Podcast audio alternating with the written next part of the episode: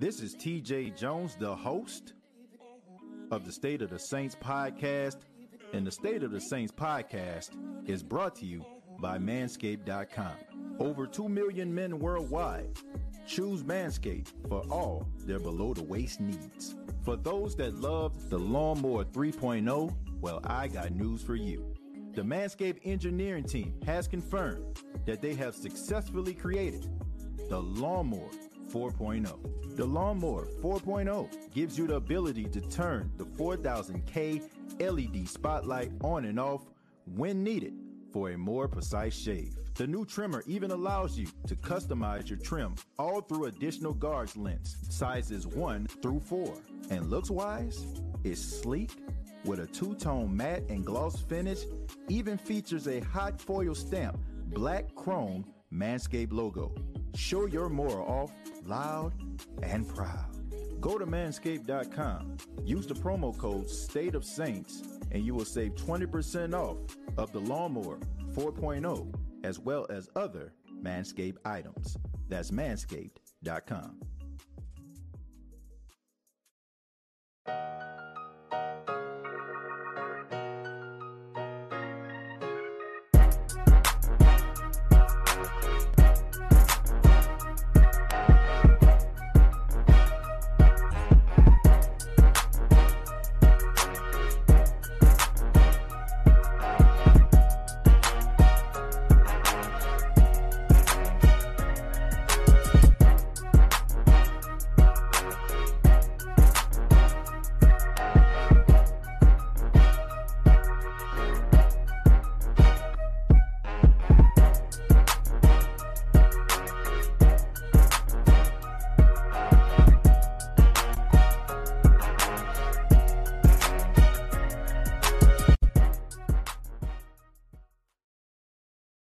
What's going on, Who That Nation? It is yours truly, TJ Jones, the host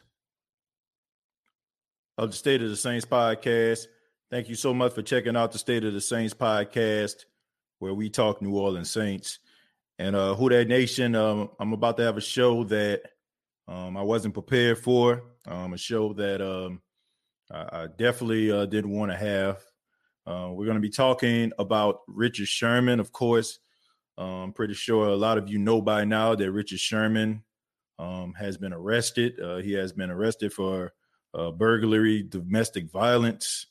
Um, according to ESPN, I'm going to read this report. It says free agent cornerback Richard Sherman is facing several charges, including one on suspicion of burglary, domestic violence, after he was arrested at his wife's parents' residence in Redmond, Washington, early Wednesday. Redmond Police Department Chief Daryl Lowe said at the news conference Wednesday that Sherman also faces charges of suspicion of resisting arrest and malicious mischief. In addition, Washington State Patrol Captain Ron Mead said at the news conference at his department is also ready to refer Sherman to prosecutors for possible misdemeanor DUI and hit and run charges related to a separate incident Wednesday. Sherman sustained minor lacerations to the lower leg and ankle and was treated at a local hospital as a result of contact from a police dog, which was used in apprehension, Lowe said. An officer at the scene also received minor injuries, he said. So, um, who that nation? I wasn't prepared to have a show like this, man. I was um, going to be talking about some of these young cornerbacks that the Saints have on the roster. I, that was the the focus on the show tonight. But of course, uh, you know, so many people hit me up about uh, Richard Sherman. Uh, Richard Sherman was definitely on a lot of members of the Who That Nation's radar when it comes to possibly signing with the New Orleans Saints. A lot of members of the Who That Nation, including myself, wanted to see uh, Richard Sherman sign with the New Orleans Saints, but you know, I don't know, man. It, these type of situations always make me very uncomfortable to talk about. You know, especially uh, since I heard the nine one one call, which I'm going to play for you all. Uh, um, this is Richard Sherman's wife uh, calling nine one one um, after uh, you know she was very concerned about Richard Sherman. Check it out. Um, I, I I need I need officers to my house now. My husband is drunk and threatening to kill himself. Stop! Stop! I'm, What's the address? Are there any weapons? Stop. We Are there we any- took we took to no. me. There's no gun. I'm I'm saying there are no weapons, ma'am. There are You no there are no finish. weapons. You need to stop interrupting me so I can get the information I need to get officers expedited. I need officers here now. What's he doing that that you think he's going to harm He's himself? he's being he's he's being aggressive. He has sent text message. I took the I took the keys out. They're in your car. He's trying to leave now in the house. He's being aggressive. He's wrestling with my uncle. He's threatening to kill himself. He has sent text messages to people saying he's going to hang himself. He and he's saying that if the police show up, that so please don't shoot is what I'm asking. Okay, wait. Say that again. He has If no he weapons. says if the he police has, show he, up, said, he what? said if the police show up, that he'll try to fight them. So they need to understand that he is he is. okay. Been physical with anybody there? You said he's trying to fight Yes, your uncle. yes, it has. Yes, it has. How has it been physical? He just tried to fight him. Okay, trying to fight somebody and actually being Yes, he physical is two he different things. How has it been physical? He's pulling. It's a, it's a 2016 black Mercedes. Richard, please stop. Richard, please stop. Please stop. Is that a sedan, SUV? It's a, it's just a black sedan Mercedes SUV. Okay. He's not going to be able to get out the gate. I cut it off. What do you mean you cut it off? I cut the gate. We live behind it. It's it's Richard Sherman. Like, ma'am, I this is like a f- emergency. I need officers here now. Man, um, you know what? Who that nation? Uh, I was one of those people that definitely wanted to see Richard Sherman a part of the New Orleans Saints team. Uh, but it seems to me that Richard Sherman doesn't need football right now. Um, it seems that Richard Sherman uh, is really going through some things. Uh, that was a very disturbing 911 call. And I know it had to take a lot for his wife to call 911, especially the fact that, you know, he he's such a public figure, man. Everybody know who Richard Sherman is, especially in the state of Washington. And for her to call 911 on him, uh, hearing some of the things that she's saying, talking about him thinking about killing himself, uh, being drunk. Man, I, I just feel awful, man, to hear uh, you know, a woman uh, crying for help for for a husband. You know, Richard Sherman is still in jail right now. Um, you know, during the making of this podcast, I'm recording this right now at 9:30 at night on a Wednesday, and um, Richard Sherman is still in custody. Uh, he will be able to stand before uh, the court. Uh, I think Thursday afternoon, if I'm not mistaken. Once again, some things are bigger than football. Um, Richard Sherman is a great football player. Um, three-time All-Pro, two-time second-team All-Pro, Super Bowl champion, five-time Pro Bowler. But life is real, folks. Life is real. Life is real. You know, like we look at these guys being larger than life. They give us so many great moments when we're watching them on television. They give us reasons to be proud of. And um, when you look at situations or hear situations like this, man, it's just sad. I just hope that this brother gets the help that he needs, man. Like, forget about you know, New, you know, New Orleans Saints possibly uh, getting them, and you know, the chance of the New Orleans Saints getting them, man. Forget about all that. I'm more concerned about what this guy can do after football because there are so many situations that we hear like this, who that nation, and we kind of sweep it under the rug, man. We we we label these guys crazy. We we label these guys insane. We talk about the bankroll that they got. We talk about the money that they have in the bank, but we don't really address the seriousness of what football can actually do to you. You know, taking all those hits, you know, and you know, and, and and just dealing with that, man, taking a wear and tear on your body. And sometimes, man, those hits can take a toll. And I just hope that this guy, you know, can find uh, some help. And I hope that it wasn't serious. And hopefully it was just one of those situations where Richard Sherman, you know, just had a little bit too much to drink and he was just talking a little bit out of his mind. Because Richard Sherman is such a smart guy. You know, like he he has a life outside of football. Like if this guy wanted to go into broadcasting, he could. If this guy wanted to probably do something politically, he probably could have. You know, like he has like so many avenues he can travel. And when you hear a guy, you know, you know, thinking about possibly killing himself according to his wife, allegedly, it's sad. It's sad, man. And, and you wonder to yourself, like, what caused this type of reaction? You know what I'm saying? Was it the fact that I don't know? I'm just speculating. Was the fact that all of a sudden you become like one of the most well-touted players in the world, and all of a sudden you're not? You know what I'm saying? You have to come to grips with your immortality. You got to think about something that you possibly been doing since you were a teenager. You no longer will be doing. Like what was going through his mind? Like and, and you can hear like the pain and hurt and fear in his in his wife, you know, listening to that phone call. Whatever is going on with Richard Sherman, I just hope that he gets it together, man. Once again, the Saints are going to be okay. You know, some of us wanted him to come to New Orleans. Some of us were probably, you know, anticipating, you know, maybe the Saints working something out with him. But I, am off. I'm off that bandwagon. I'm off that bandwagon, man. I'm sorry. I'm off that bandwagon. Like there's some things that are worth more than just seeing a a, a well sought out player on your team. I hope this brother get the help that he needs, and hopefully it's not too serious. Um, like I said, man, these type of situations always uh, make me uncomfortable to talk about, man, because domestic violence is real. Uh, suicide is real. Um, I, I this is near and um, dear to me, especially this subject because I have been a person that that dealt with depression, uh, anxiety. Um, I was a person that thought about you know ending my life from you know at, at one time. You know, and, and when I hear about people thinking about possibly taking everything and just throwing it all away by ending their own life. I got to take it serious. Um, for all those people out there that are checking out the State of the Saints podcast that's dealing with anxiety, depression, uh, possibly possible thoughts of suicide, just know, man, that there are people out there that love you.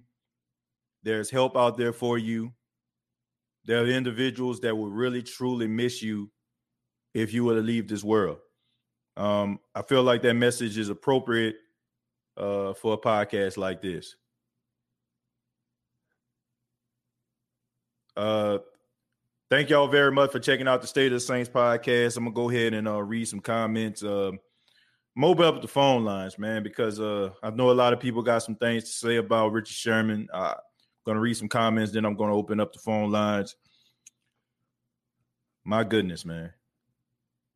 My goodness. Brian says, "Can you come back on tomorrow and let us uh, know what the updates is, uh, if you don't mind?" Brian, I'm gonna be honest with you, man. I, I don't like having shows like this. Um, probably not gonna have another show like this again. Um, like I said, man, this hits uh, too close to home to me uh, especially when somebody, you know, especially like with, with situations like this, man. I, I just want to have a one and done episode of this. And the reason why I'm having this this show right now is because people, you know, have been were asking me to do a show on this. This wasn't the topic for this edition of the State of Saints podcast. uh, he got to be on suicide watch. Yeah, I think that's the case. I think that's the reason why they they're not setting bail. I mean, anytime a guy, you know, texts people and talk about, you know, possibly committing suicide, fighting with the police. I mean, it, it seems like this guy is on edge, man. And I don't know what the situation is. Uh, I don't know what it is. I don't know why.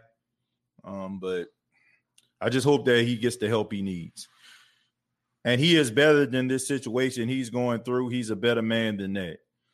We never know what people are going through. That's just a fact. Um, we we look at people and we look at them, and it seems like they got their life together. They got money in the bank. They're, they're successful, they got a good job, they got a nice car, and we just think that that person has the world on the string. But th- in reality, we don't know what's going on behind the scenes. We don't know what that person is going through, and we that's one of the main reasons why we cannot equate money to success and happiness. You know that that's the reason why we have to find our own happiness, and it don't have to be surrounded by money, and it don't have to be surrounded by entourage, and it don't have to be surrounded uh, by four and five cars in your garage. You have to find success and love in other ways as well. You have to have love for yourself. You have to have happiness from other avenues in your life, man. It can't just always be wrapped up in money. You know, sounds like he and his wife were having some issues for him to act this way. He may was having mental breakdowns. That said, yeah, man, and I think this is appropriate time to address CTE.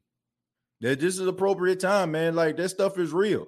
All those headshots, concussions, you know, these guys up here making these tackles, man. That stuff is real. And, and like I said at the beginning, we look at these guys and, and they, they go through some of these issues and we just kind of scoff at it and say, oh man, this guy just blowing it. But we don't understand why. We don't know what these these guys' mental makeup is at that particular time. We don't know.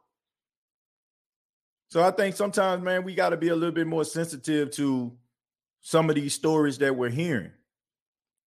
Cause you know, these guys be going through.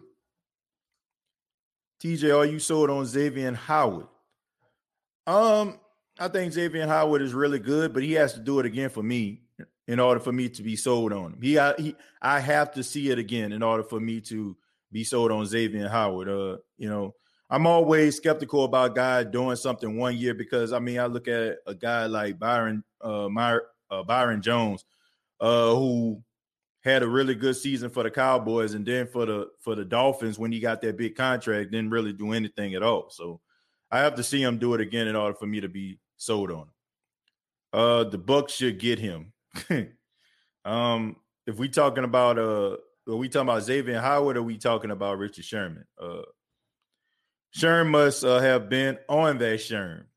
Man, like I said, we never know what guys be going through, but go ahead and open up the phone lines right now, man. Feel free to chime in. Uh, would love to hear what you all have to say um, about this particular uh, topic. Um, thank y'all so much. Uh, that bandwagon says TJ then hopped off me. Yeah, man. Um, if he can get himself back together and you know I'm saying, get the help and all the other things that he needs, then I get back on it. But when guys start to like get stuff like concussions and you know what I'm saying? Be dealing with stuff that that involves their mental makeup. I'm always concerned about the player first, more so than what they can do for this team, you know, because these guys are human beings. These guys are human beings. Uh, I'm going to go to Aaron. Um, start with Aaron. Aaron, uh, thank you so much for being on the State of the Saints podcast. Uh, you can go ahead and take it away, man. Whatever's on your mind, feel free to chime in. I look at this and I literally see me from two years ago. Mm. I hmm. was on the phone with one of my best friends I've known since elementary school.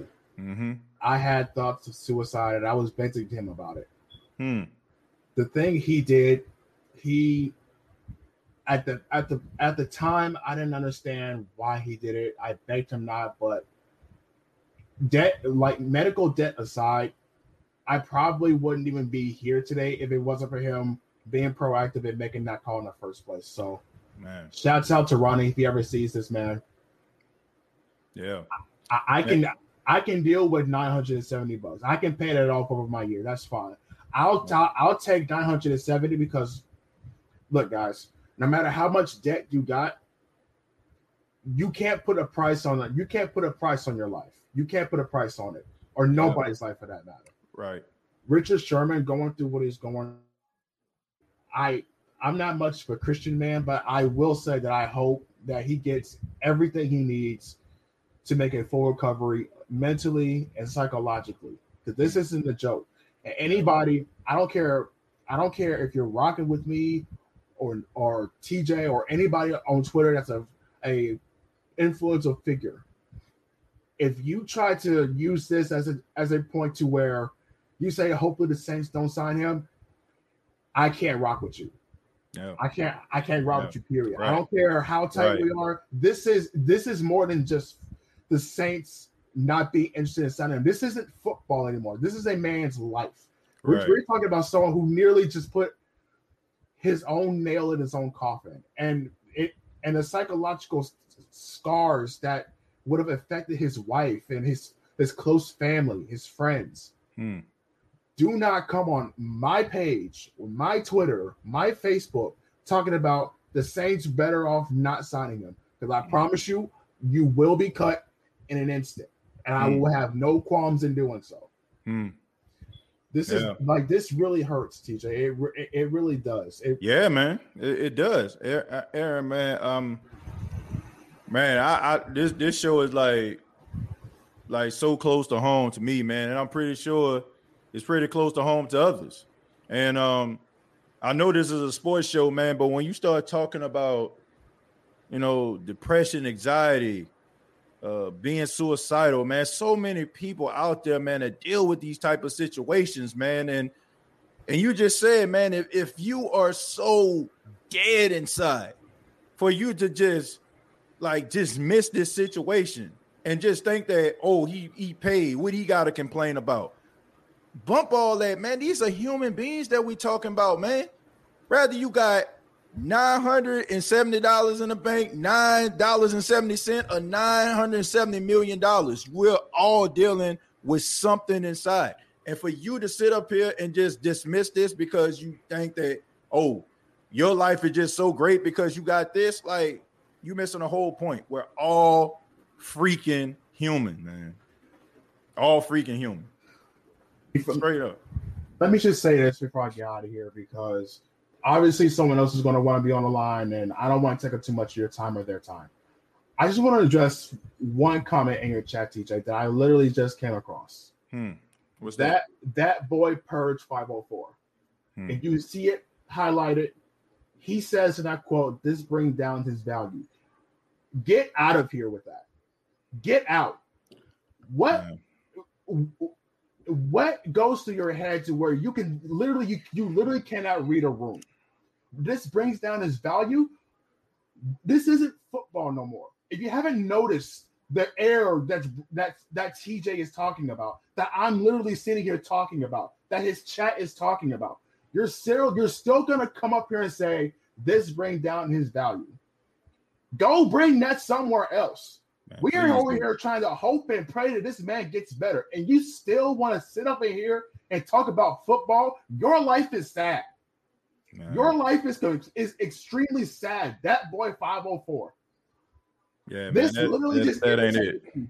That ain't this it, man. irritated the heck out of me. That I hope it. I never see him on my on my on my YouTube page. I'm blocking him if I do. This is that's all I have to say, TJ. Yeah, man. Aaron, That's his uh, opinion. yeah. That's his opinion. I get it. More power to him, but I'm not rocking with that. I'm not Yeah, rocking with that period. Yeah, yeah, I can't rock with that either, man. Aaron, thank you so much, man. Appreciate it, man. Thank you for sharing uh, your story, man. Thank you for your bravery here tonight, man. I appreciate that. Yeah, take it easy, TJ. Who All that, right, you, you too. Who that, man? Yeah, uh, it's real, man. It- it- it's real out here. And um, look, if you want to talk football, uh, chime in. You know what I'm saying? That, that's fine. If you want to come and, and and and share a story or talk about Richard Sherman, feel free to do so as well, man. Um, man, it's real out here, man. It's it, this is real stuff right here, man. We're gonna go to uh Chris. Uh, Chris, what's going on, man? How you What doing? What up, TJ? How you doing? You can hear me? Yeah, I can hear you just fine, man. How you doing?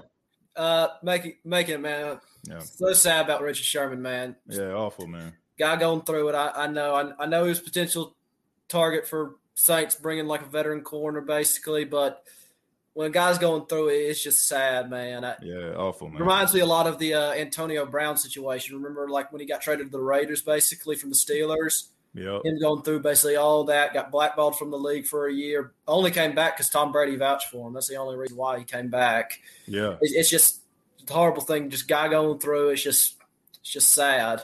Yeah. Uh, yeah. But for a football question, uh, I know the Saints still probably need a veteran corner in the locker room, mm-hmm. basically, mm-hmm. and probably a linebacker. Uh, what do you think about them bringing in like I don't know, veteran corner? Oh God, what's his name? Played for the Steelers last year. Steven Nelson. Yeah, Steven Nelson and uh, KJ Wright, like from the uh, Seahawks. What do you think of like those two guys, basically?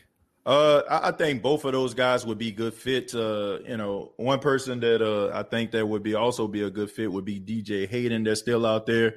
I think he would be a really good. Did he play, is did he play for the Bengals or who did he play for again? I don't remember exactly. DJ, DJ Hayden played for the Raiders and he also played for the Jags. Okay, yeah. I, I, don't. So I don't know much about DJ Hayden. My bad. yeah, I mean, look, I mean, he was one of those guys that was injured early in his career, but uh, pretty, he was pretty solid. Like once he started to uh, come along, you know, what I'm saying into his like second and third season. So I think that he would be a good fit uh, for the New Orleans Saints. Of course, Chris Steven Nelson, you just mentioned, would also be a good fit. Somebody like uh, KJ Wright, I feel like the Saints need to be looking at, and it's imperative that they address that linebacker position more so than the cornerback position. And Chris, I, I mean, I, I, got a show lined up. I mean, I did the research. Probably going to be the next show I do when I'm talking about some of these young cornerbacks that the Saints have on their team. Uh, uh, Keith Washington second, uh, Bryce Thompson, and also Paulson Adebo.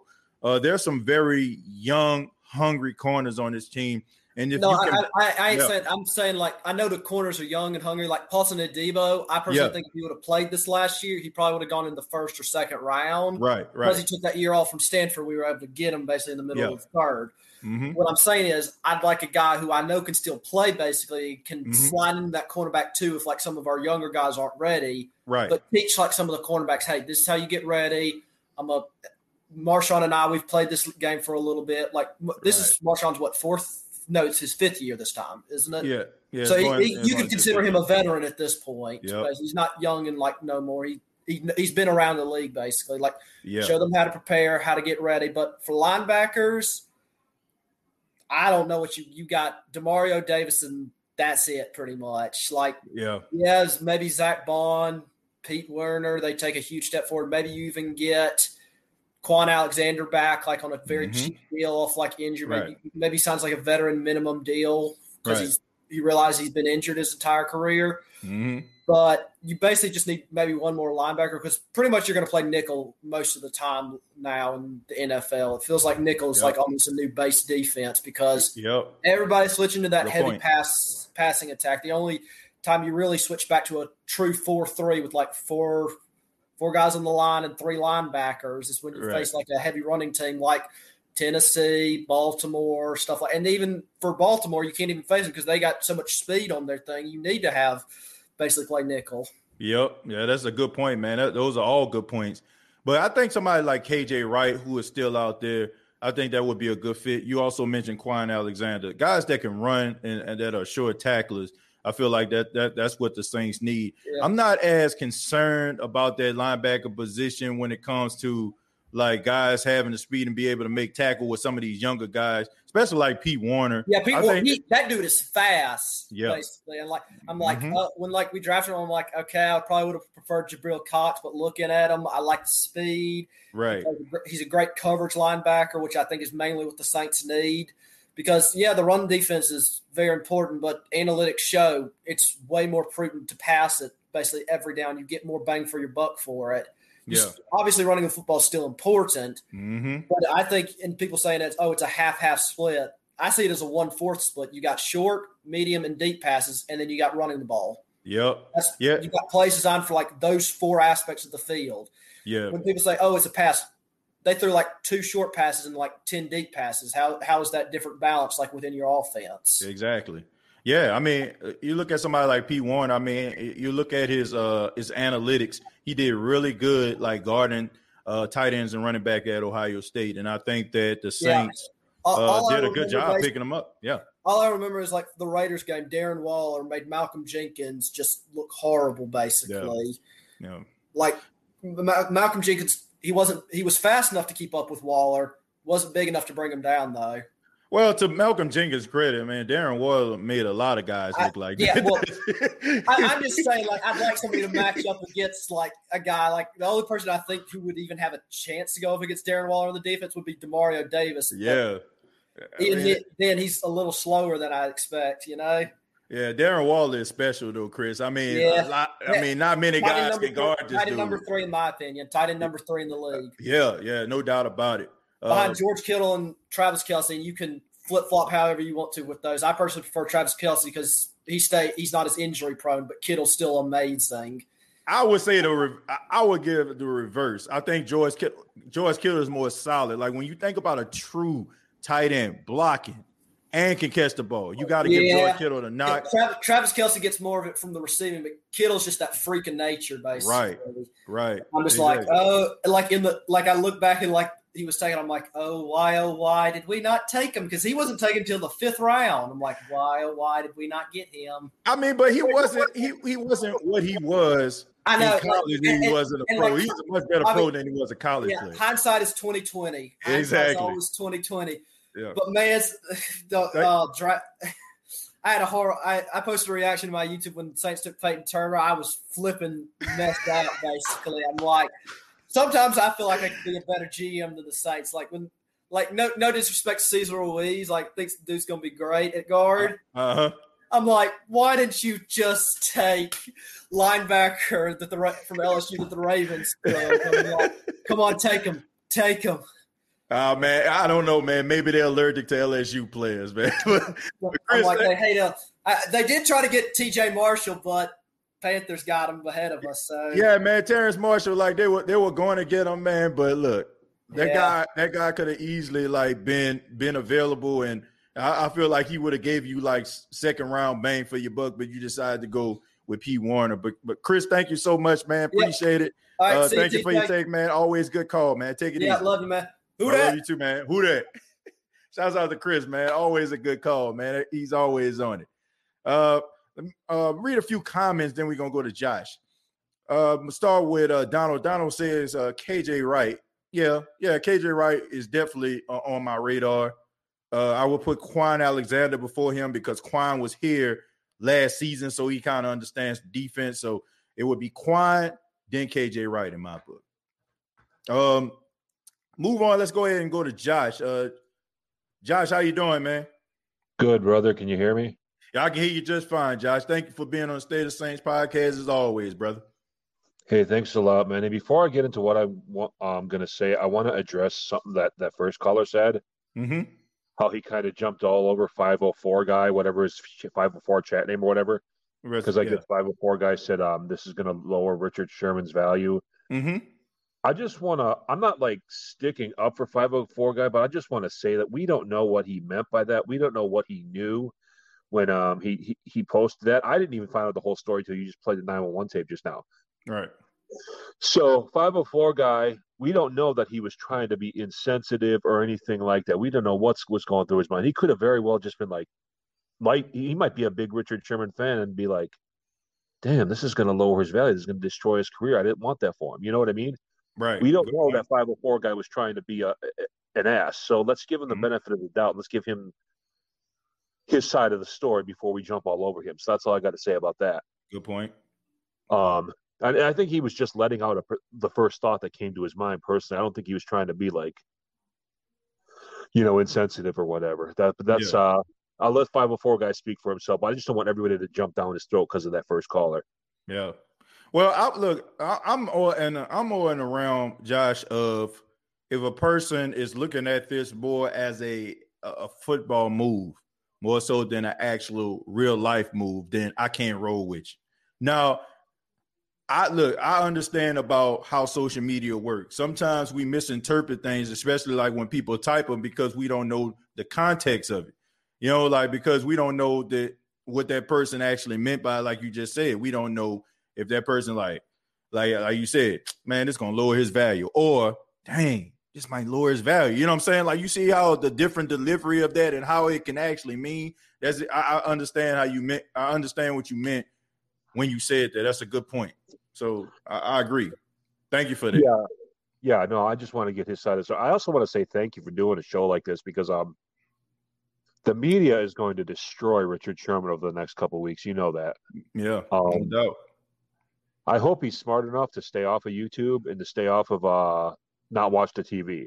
Yeah. Because if he's going through it, that everything that he sees on TV is just going to make things a lot worse. Because Skip Bayless and all of them are just they're going to do what they do, and he's going to be in a worse mood than he already is. So, right. Hopefully, he's smart enough. But you know, I think um, I don't know what's going on in his head. I think I think part of it is, I think when you've been in the league for a long time like that, you start to think that your personal self worth comes from the fact that you're this big star football player, mm. and um, even if it didn't start that way, it's just when you've been in the league long enough, it just kind of becomes that. Right. And then when you start getting older and your value drops, you kind of maybe feel your personal self worth drop too, and maybe that's part of what's going on with Richard Sherman. I don't know, but um, you know, I, I also struggled with suicide, uh, suicidal thoughts in the past. Yeah. You know what I mean? And um, you know, I won't go into it, but I didn't grow up in an exactly normal household. My I've got, I had two parents that had all kinds of mental issues, and we'll get into that another day. But um, I uh, you know, it's funny because I've seen lots of people commit suicide that went through just basically one month of what I went through for like years. yeah so for whatever reason i've been and i'm not bragging but i've been blessed with like an inner strength that is just stronger than most people in some ways for some reason. Mm-hmm. you know and i thank god for that. So god's got me yeah. here for a reason. Yeah um, that's true. but uh yeah i mean it's a it's just really good that you're giving uh richard sherman the benefit of the doubt here and not jumping all over him because there needs to be at least one show that does this. You know what i mean? Yeah. Um josh because the, the thing about it is i understand that anxiety, depression is real because I deal with it, man. Like real talk, like man, my wife will tell you, you know what I'm saying? Like I'm serious, man. I deal with anxiety and depression, and it, it's not, you know what I'm saying? It's times where I have have to talk to her about some things, you know what I'm saying, to be able to like departmentalize what's going on in my life. Like I had to like go to therapy to talk to a therapist in order for me to like get myself straight. Like, like you talk about suicide, man. I've been there. Like, I, I promise you, I'm gonna tell you a real story. I remember me sitting in the bed. I was by myself in my house by myself. I got a knife out the kitchen. I was sitting in my bedroom, and I had the knife to my wrist, and I was trying to muster up the strength to end it all. And just something in me was like, "Don't do it. Like, don't do it." You know what I'm saying? Like, this was before like I started to like work at the radio station. Before like podcasts, all this stuff. Like, and I thank God that I didn't do it. I, am serious, man. If if honestly, if I think if I probably would have had a drink or probably just got myself completely inebriated, I wouldn't be talking to you today. I, I, I'm just being serious. So suicide, anxiety, depression is real. And I can't jump on this guy, especially when he's going through something that so many people like myself, like you just mentioned, uh, Aaron just mentioned, I can't do it. And there's some things bigger than football.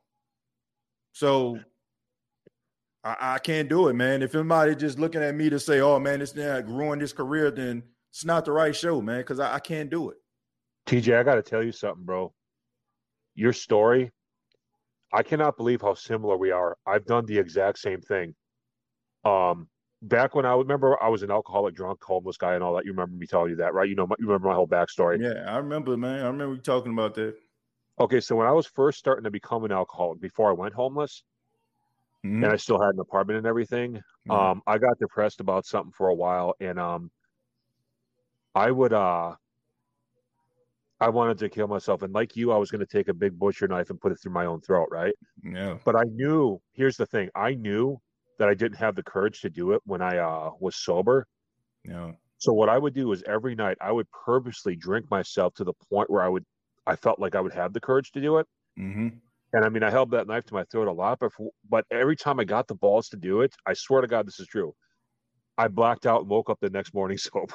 Mm. this went on for like two months. Mm. Um, so me and you have like the exact same story in this way. That's just so when you were telling me that, it just hit me. I had like flashbacks to 2002.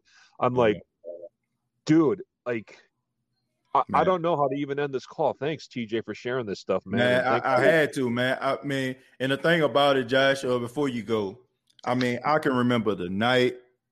Like I remember, like how my bed was positioned. I remember, like the moon coming in. I thought it's of. How old were you? Man, this was like this was this is before I met my wife, so it had to be like around four years ago. So I, okay. I, I was about thirty. I was about thirty years old, and okay. like I said, I just man, it, it, I, I, promise you, if I would have had a drink or something like that, man, I, I, wouldn't be talking to you today. But it was just something in me that said, "Don't do it." Something you know, there's a there's a better purpose for you. And um, when I didn't do it, I'm glad I did because I, I have opportunity to share this story with with people like you and and all the listeners. And I'm here doing this show today, man. So when people ask me, you know, what I'm saying like, man, how how you know I'm saying like man I'm just so fortunate to be here but Josh thank you man for sharing your story too and you already know man uh, you can call back anytime thank you so much man for your bravery here tonight. You know how we need to end this call? We need to have Ghostfish Griller play some guitar for us man. Sound good man. Hey if you keep saying it every time you call in eventually most likely he'll probably call in and do it man. All right brother. All right take it easy. Yeah, yeah, that's Josh, man. Um, yeah, um, man, it's real, man. It, it, it I tell y'all, man, when I tell y'all you are my family, you're my family, and um, family shares things like this, and I, I just feel like this is the this is the right show to to have these type of conversations, and like like and this is a sports show, so if you want to talk about sports, feel free. But if you want to share your story, if you want to talk about this situation, um, feel free to do so, man. Feel free. Uh, go to comments here. Chemo says God had different plans for you, TJ and Josh. Yeah, I believe that because after after I decided not to do it, um, I got a job at the radio station, 90.9 FM. I met my wife. Um, started doing this podcast. I had my son. And no matter what you're going through in life, man, I don't care how dark your life may seem. Man, there's always light at the end of that tunnel. Always. That tunnel is dark sometimes. Sometimes, you know what I'm saying? Like you reach in and you're trying to find a flashlight and you can't find one, but you have to put those hands in front, you know what I'm saying, and navigate yourself. But don't ever give up because there's light at the end of that tunnel, man. There's light at the end of the tunnel. You know, I, I hope somebody out there that's dealing with anxiety and depression understands that, man. There's help. There's help. There's avenues for you. Please don't feel like you in this alone. Don't feel like you know you're the only one that's going through these type of situations. There are so many people out here that are dealing with situations like this, and there's help for you. So don't give up, man. Do not give up. We're gonna go to Dalton. Dalton, what's going on, man? How you doing? I'm doing good. Can you hear me? Yeah, I can hear you just fine, Dalton. Thank you for being on the State of the Saints podcast. What you got for us? Well, the thing is with Richard Sherman, like in 2011 through mm. 2012, I mean, he had Gus Bradley as defense coordinator. In 2012, right.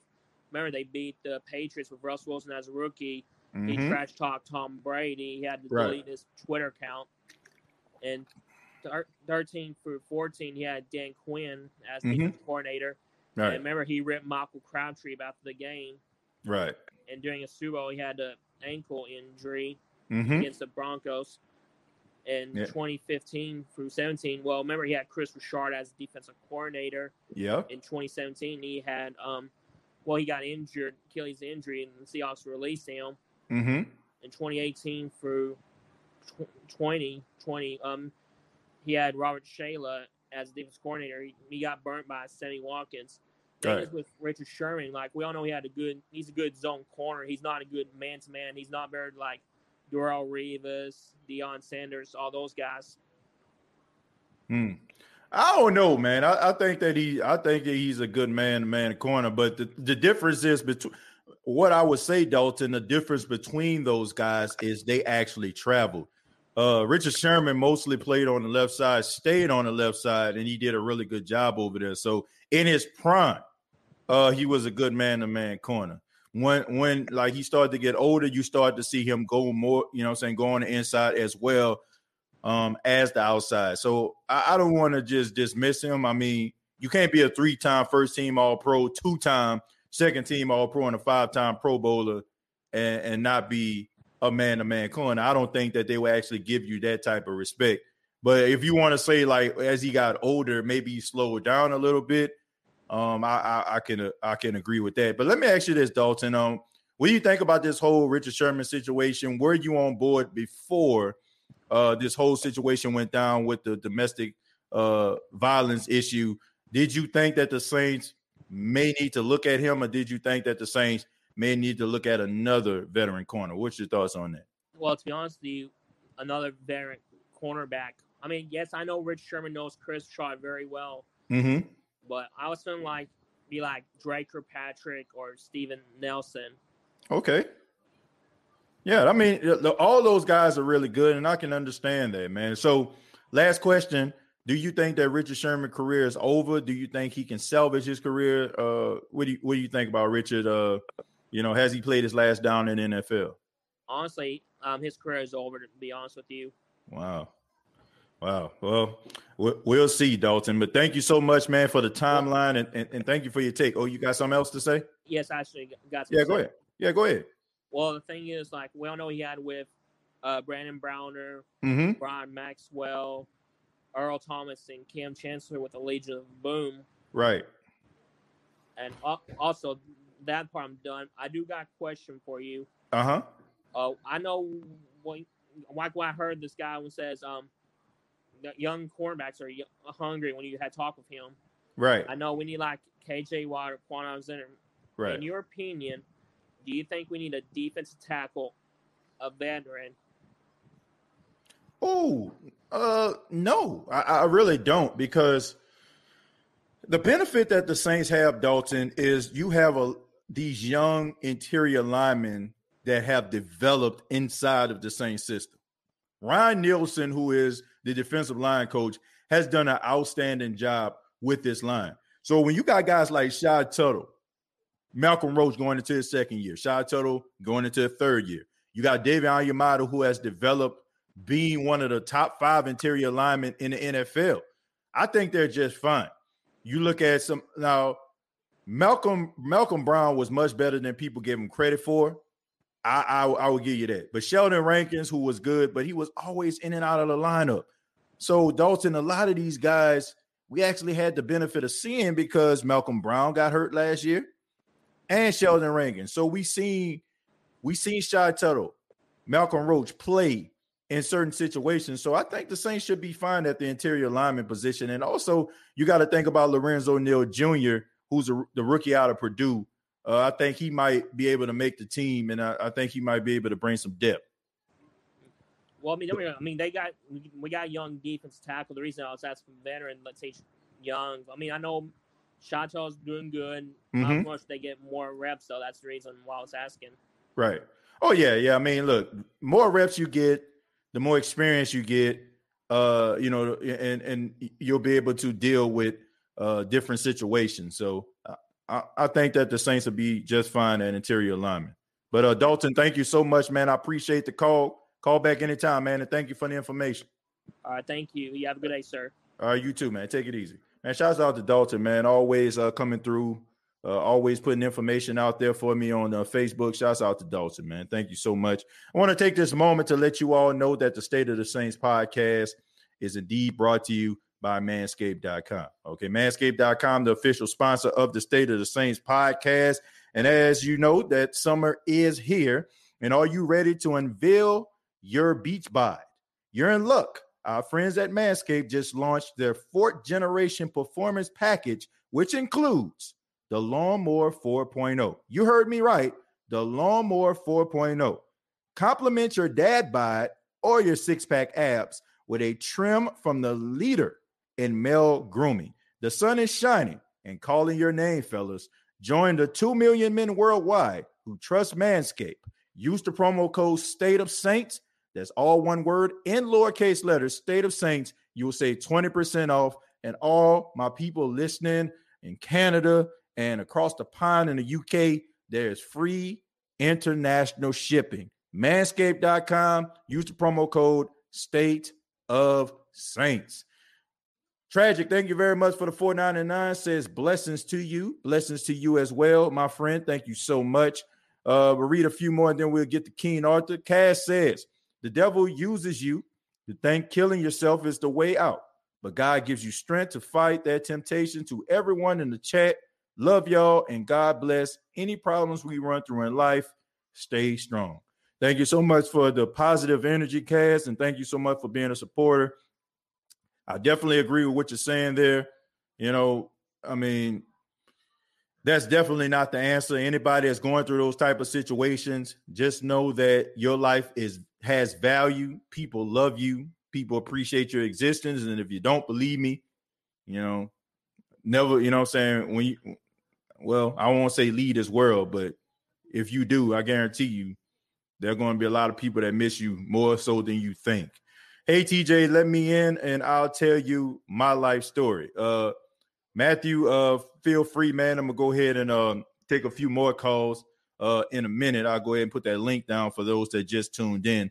Uh, we're talking about Richard Sherman. Of course, y'all know about the situation. I'll I'll go ahead once again for those for the, the courtesy of those that just uh tuned in that may um, be wondering what we're actually talking about here. This is from ESPN.com. It says free agent cornerback Richard Sherman is facing several charges, including one on suspicion of burglary domestic violence after he was arrested at his wife's parents' residence in Redmond, Washington, early Wednesday. Redmond Police Department Chief Darrell Lowe says at a news press conference. He says that Sherman also faces charges of suspicion of resisting arrest and malicious mischief in addition.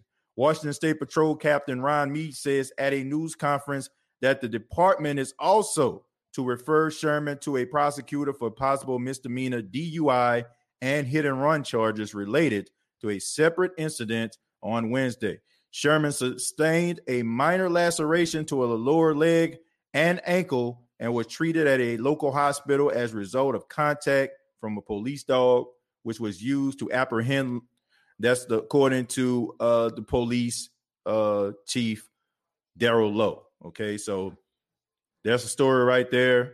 Richard Sherman, um, you know, still in custody right now. Uh, he has to stand before a judge tomorrow afternoon. If you're looking at this show on a Wednesday night, it's going to be Thursday afternoon, uh, July 15th. He'll be able to stand in front of a judge. Of course, they'll read off his charges and if there was bail set, the the judge will set a bail for Richard Sherman. And uh, for those that also just tuned in, I'm gonna go ahead once again and um, play the 911 call. This is Richard Sherman's wife uh, calling 911, uh, trying to get help for her husband, Richard Sherman. Um, I, I, I need I need officers to my house now. My husband is drunk and threatening to kill himself. Stop, stop. I'm, What's the address? Are there any is, weapons? Stop. We we took we took no. Me. There's no gun. I'm I'm saying there are no weapons, ma'am.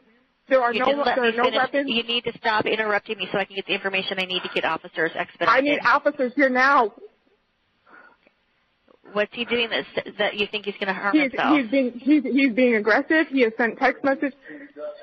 I took the I took the keys out. They're in your car. He's trying to leave now in the house. He's being aggressive. He's wrestling with my uncle. He's threatening to kill himself. He has sent text messages to people saying he's going to hang himself. He and he's saying that if the police show up, that so please don't shoot is what I'm asking. Okay, wait. Say that again. He has no weapon. He says if the he police has, show he, up, he what? said if the police show up, that he'll try to fight them.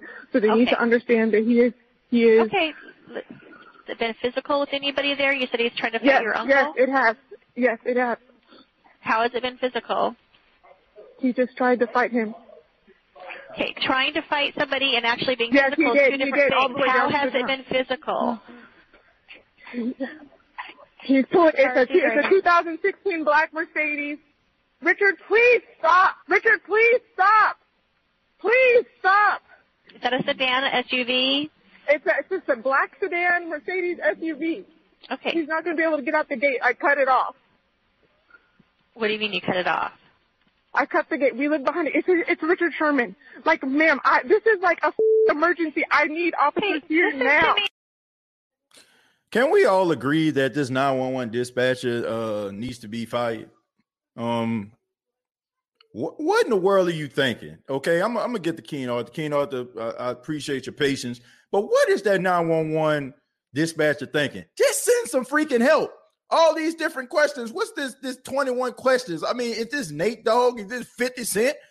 Send help. If this lady is literally desperately trying to get you to send somebody out here and you answering this you asking this lady all type of questions what the call look like what do he look like uh is, is he belligerent belligerent like who cares the lady called 911 send help what the heck are you thinking right here man like this this right here is the true definition of just just stupidity I, i'm sorry I, I, I'm sorry. Send freaking help. If somebody like desperately, you know what I'm saying, in desperate need of help, telling you that her husband is fighting guys, drunk, you know what I'm saying, belligerent, send help. Period. Like it shouldn't even be all that. Well, okay, ma'am, you know what I'm saying? We got help. You got I just called the police. They're on the way, ma'am. Um, it- you know, like stay on the phone with me. I want to make sure that everything is okay all these different questions that she asking are completely irrelevant. And honestly, she was just making this lady upset. The role of a 911 dispatcher is to keep the person on the other line calm, telling her to relax. Everything is going to be okay. We're going to send somebody out here. Ma'am, calm down. It's going to be okay. We're here for you. This, that, and the third. That lady needs to be fired tonight. Okay? During the making this podcast, she needs to be fired tonight. That was everything that you do not need from a 911 dispatcher. As a matter of fact, if they have these different they have these different meetings, this is what you should not have done. if you are a 911 dispatcher, you you are not keeping this lady calm. Going back and forth with this lady is not the answer It's only making matters worse. Let's go to King Arthur, man. King Arthur, man, how you doing? Lord have mercy. What's up with your fam? Man, I'm doing just fine, man. Uh, uh what you got for us? Ooh, ooh. Hey, bro. I don't want to rant, but that dispatcher just, just made me mad, dog. Like, for real. What the Let hell me- is she thinking, King Arthur? what was she thinking? I don't think she was, homie. I'm going to tell you why, bro. Because the same thing happened to me about three months ago, where, like, TJ, I didn't tell you this, but another one of my businesses, I purchase homes and I rent out the rooms. So one of my tenants mm-hmm. at the time, she was pregnant. Right. and she came out the house. I was outside. She Right. came out the house and sat on the, the steps and said, "I feel extremely lightheaded, and I I I, I can't move my legs." Right. And you know, to me, that's an emergency. You're pregnant, you almost do, and then something like that happened. Right. It could be neurological. So she was like, "Can you please call call nine one one?" So hmm I do that. The dispatcher get on the phone. This lady asked me everything in the book that was not pertaining to the situation, bro. If I'm calling you, it is an emergency. Right. So I tell her what the what the young lady told me, and she was like, um, "What's the address? Uh, has she has she consumed anything?" I'm, I'm like, "No." You know what I'm saying? The conversation going okay for now. Then she Mhm. was like, um, she was like, "What part of the neighborhood are you guys in? Uh, is there anyone else at the house?" I'm like, "What?" I'm like, "Wait." I said, "Lady, it's an emergency. This young woman does not feel well. She's pregnant, and she's she's feeling lightheaded, throwing up, and about to fall out. Can't feel her legs. Why Oh, are goodness. you giving me a hundred million questions? Just send the police over here, or Thank send you. the fire department over here. No, know what's even worse, TJ? The What's fire that? department, the first responders were literally 0.2 miles away from the house. Mm. And she could have called the people, she could have called them people real quick and had them come over there. I ain't never hung up on nobody just on no no let me just do it. But that was the I hung up on the dispatcher, bro. Because she was driving me. My goodness. I, look, a dispatch is supposed to keep people calm. Like when you start, like, think about this, man. People scared. People don't know what the hell going on. They're calling you because they want you to send somebody out here that can correct the situation or possibly have better answers than them. So why in the world are you sitting up here asking this person a whole bunch of questions? If a person is scared, if a person is nervous, if a person just witnessed something, like they, like they just want you to send help. They they are just coherent enough for the, to call you and to say, I need help. Just, just, just cut the BS and just send some help out there. And the only right. thing you need to be doing is like, okay, we're gonna stay on the phone with you, you know, until the to, to you know the, the first responders get here. You know, just calm down. Everything's gonna be okay. But up here asking them questions, going back and forth, man, like like just the Jerry Springer show or something, man. Like, nah, bruh. And no. I'm sad to say, TJ, that delay that that dispatcher caused that young lady lost her baby. Man. She lost her baby to a miscarriage, dog. My Had she got to the hospital faster, I believe they probably could have did something to help the situation. But that dispatcher delayed uh, the response so long and then tried to get an attitude with me because I didn't want to provide any more information that she deemed pertinent. Mm-hmm. Like, are you serious? You just sat here for five minutes asking me questions that don't pertain to this, the health of this woman. Mm. This is all talking about something you need to know so you can give it to the to the uh to the responders. All you have to do is all they need to know is that it's an emergency at this particular address. Then you what, what's even worse, TJ? I'm sorry, bro. I'm not trying to filibuster the show or nothing. Nah, nah, you good, man. Hey, hey, hey. What makes yours. even worse, my guy, is the fact that in her mind, she thought she was doing a great job. She really thought she was doing a great job. Mm. So you asked me for my address. First of all, I know people who work um at a 911 dispatcher's office. I yeah. know that when, when you call in, they immediately get a ping on your phone so they know where you're at, where you are. Right. That's why they able, that's why they call first responders because they can get to you quickly. Right. So when she asked me that, I'm not gonna lie, it made me mad. Like, why are you asking me that? You're wasting precious seconds asking me a question that you already have the answer to. Right. You know what I'm saying?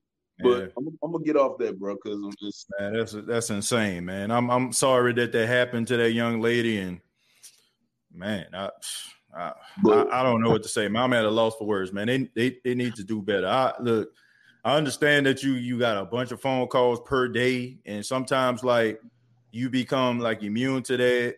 Sometimes probably people not in the best moods. They probably going back and forth with you but that's the one of the main reasons why you know you your job is to stay calm in all situations like that. And if you can't stay calm and you can't departmentalize maybe you need to find a, a different line of work. You know that's why it takes a special person to be a dispatcher man. Right. But yeah. i do want to address that that caller who went off on the young man who said something about richard sherman um value yeah. decreasing or something. Yeah TJ, you know this. You've been around just as long as me, if not a, a couple years longer, bro. Mm-hmm. A big issue in our community is the fact that we're so quick to exile people mm-hmm. instead of course correcting them. Right. So you you don't know. First of all, you the guy. I think he he messed up by re, trying to read tone in a dang text message. That's well. The, that, well, let me huh? let me let me let me say this, uh, Keno. Then hold your thought. I can understand from Aaron's standpoint because when a situation like this happen and it hits so close to home, it affects you. You know what I'm saying? And you're already like your emotions are already high. Right. So when you see stuff like that, you're not really identifying it. You know what I'm saying? And I can also understand, you know what I'm saying, like like you just mentioned, tone, right? Because we don't know if I say this, right, man, this about to mess up his contract versus, man, this might mess up his contract. Isn't that like two different deliveries?